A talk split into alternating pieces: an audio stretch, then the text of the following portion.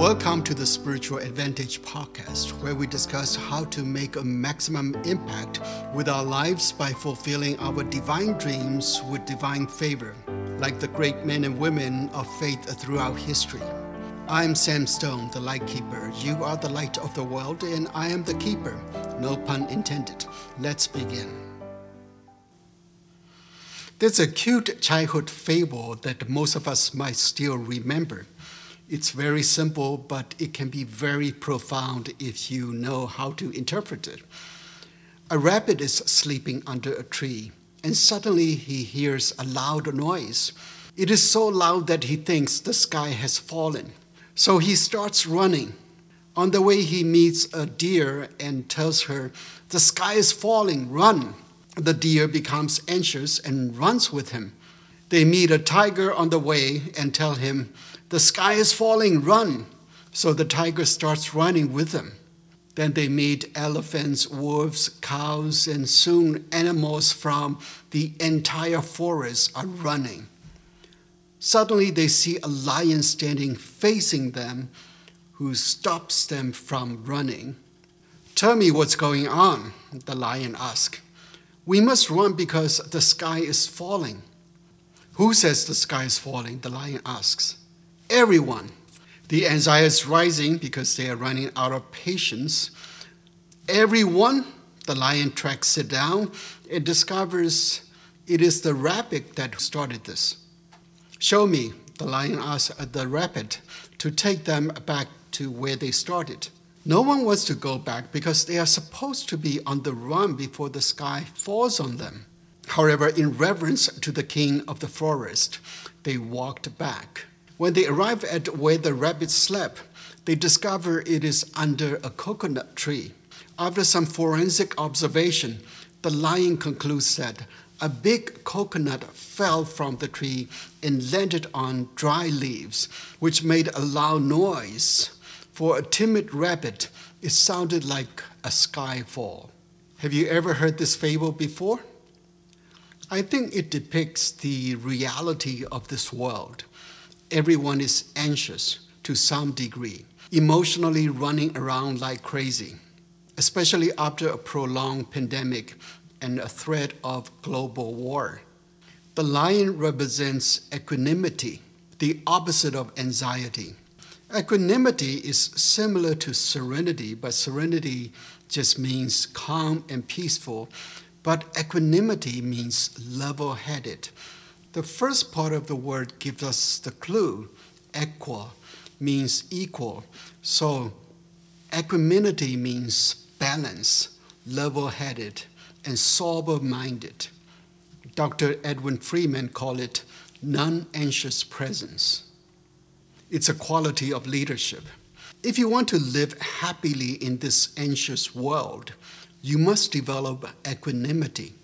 Equanimity does not just allow you to resist the contagious anxiety of society, but also enables you to influence others, just like the lion's non anxious presence that dissolves the anxiety of the forest.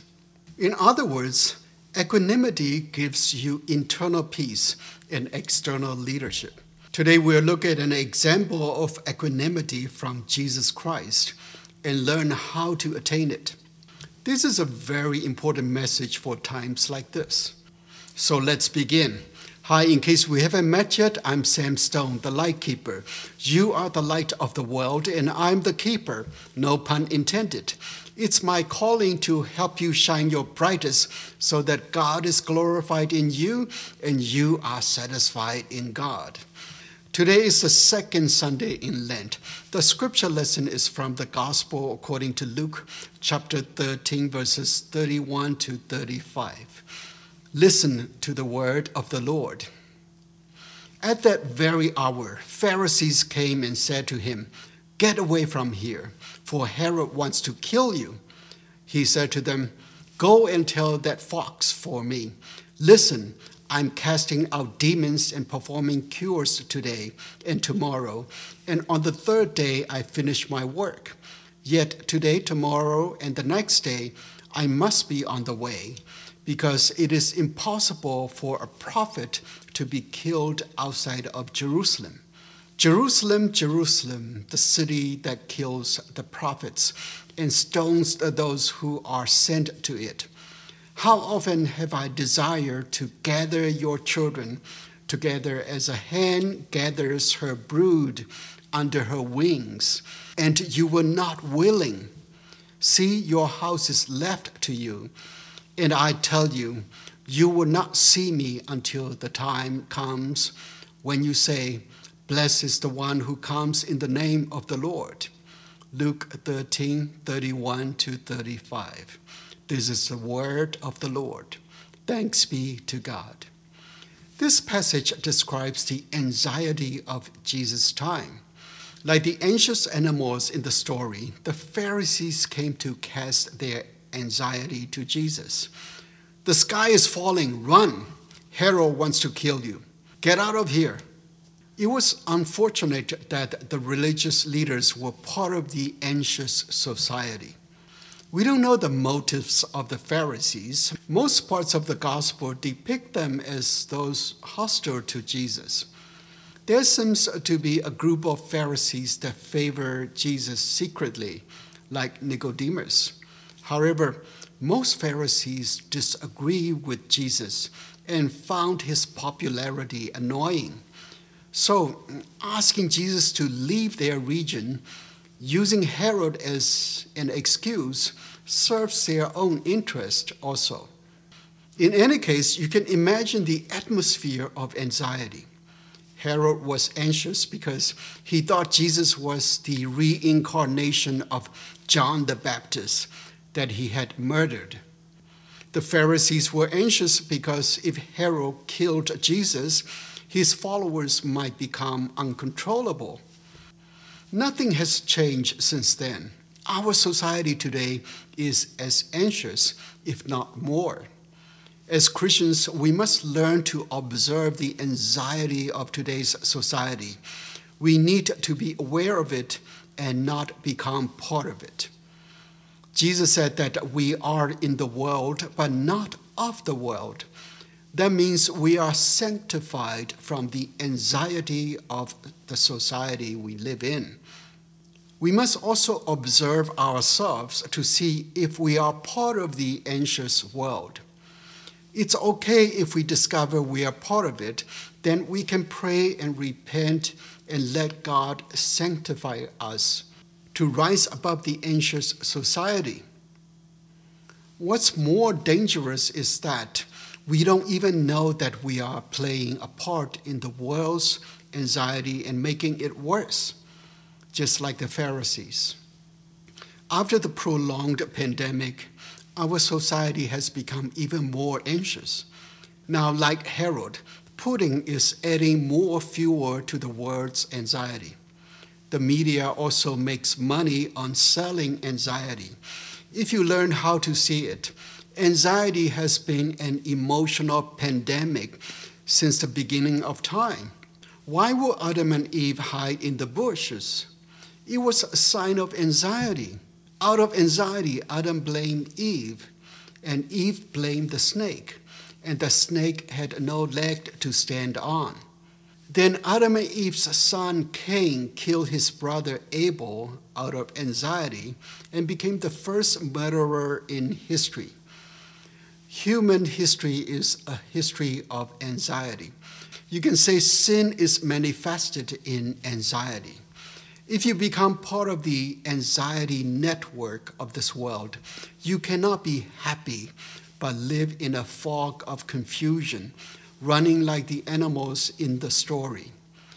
If not, you can live happily and become a leader like the lion, like Jesus. To set you apart from the anxiety of the world, you need equanimity. When the Pharisees passed the anxiety to Jesus, he did not catch it. Instead, he kept his equanimity and saw through the source of anxiety. He said to them, Go and tell that fox for me. Listen, I'm casting out demons and performing cures today, tomorrow, and on the third day I finish my work. Luke 13 32. Jesus called Herod a fox, a cunning creature of anxiety. Foxes are the embodiment of fear.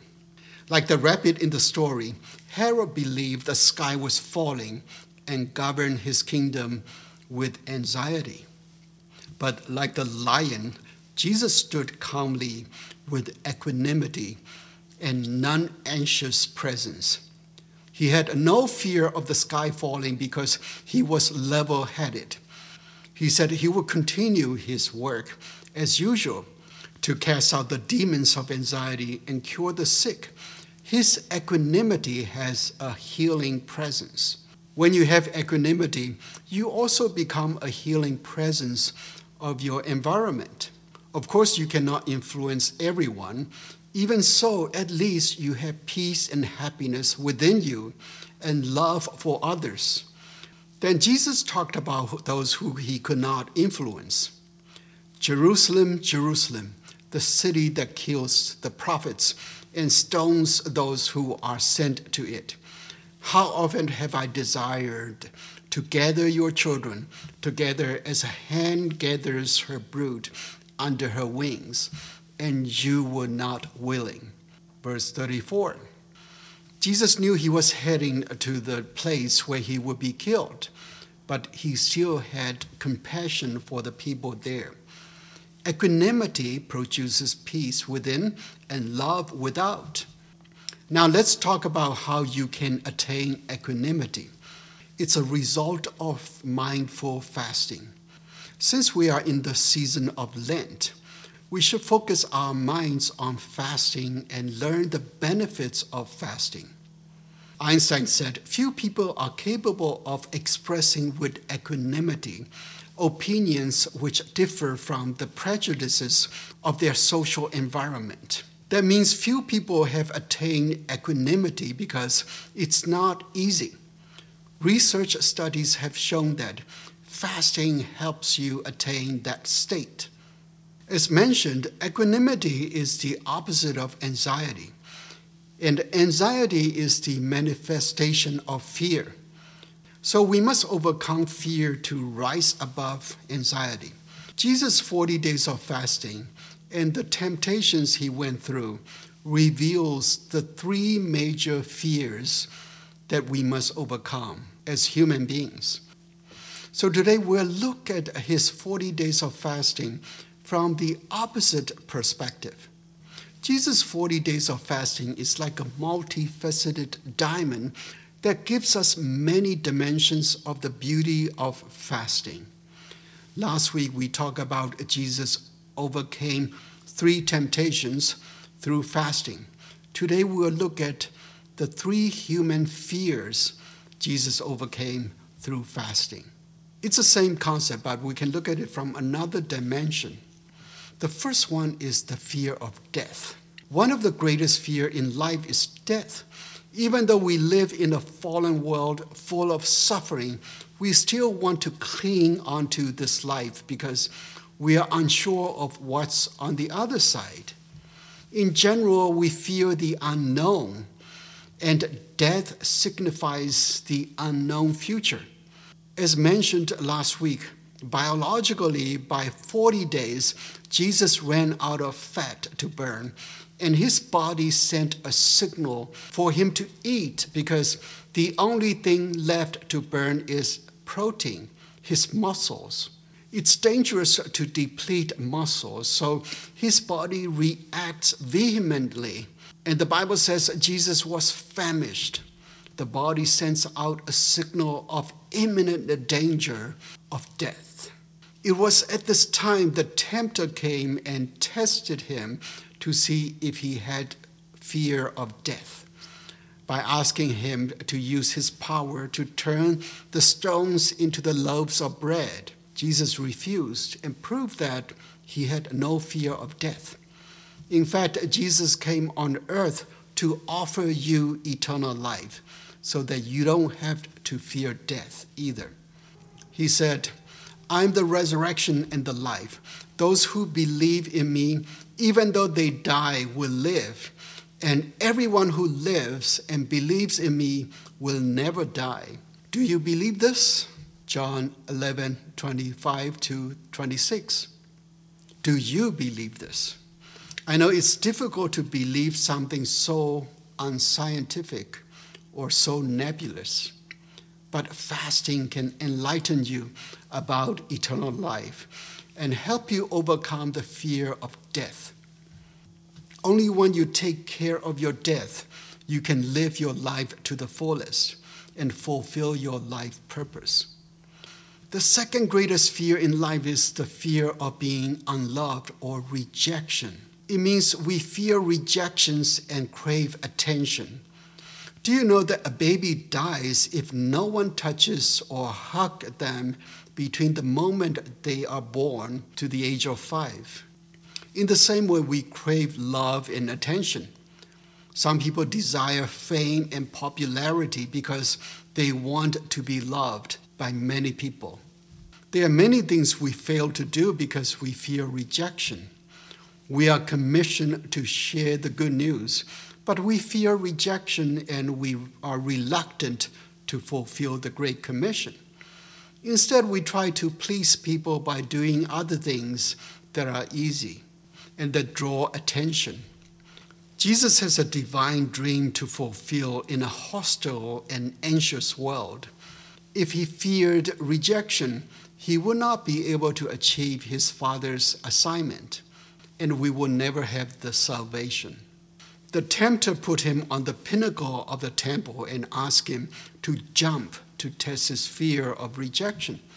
The temple is the most crowded place. He could test his father's love by jumping down to see if his father really loves him to send the angels to embrace him. However, Jesus proved himself to fear no rejection because he trusted that God loves him and he had no reason to test his father's love. And he said, Again, it is written, do not put the Lord your God to the test. Matthew 4 17. He came on earth to give you the same assurance of God's love and cast out your fear of rejection. He said famously, For God so loved the world that he gave his only Son so that everyone who believes in him may not perish but may have eternal life. John 3:16. Don't fear rejection. Even if the whole world rejects you, God accepts you the discipline of fasting restores the assurance of God's love and dissolves your conscious or unconscious anxiety in life. The third greatest fear is the fear of poverty. Who doesn't fear poverty? From the moment we go to school, we are being prepared to escape poverty by education.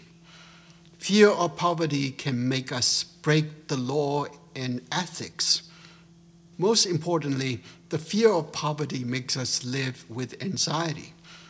That anxiety could radiate to others and become contagious.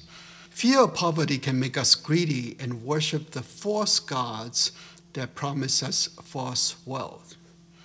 The result is you miss the kingdom of God, which is true prosperity.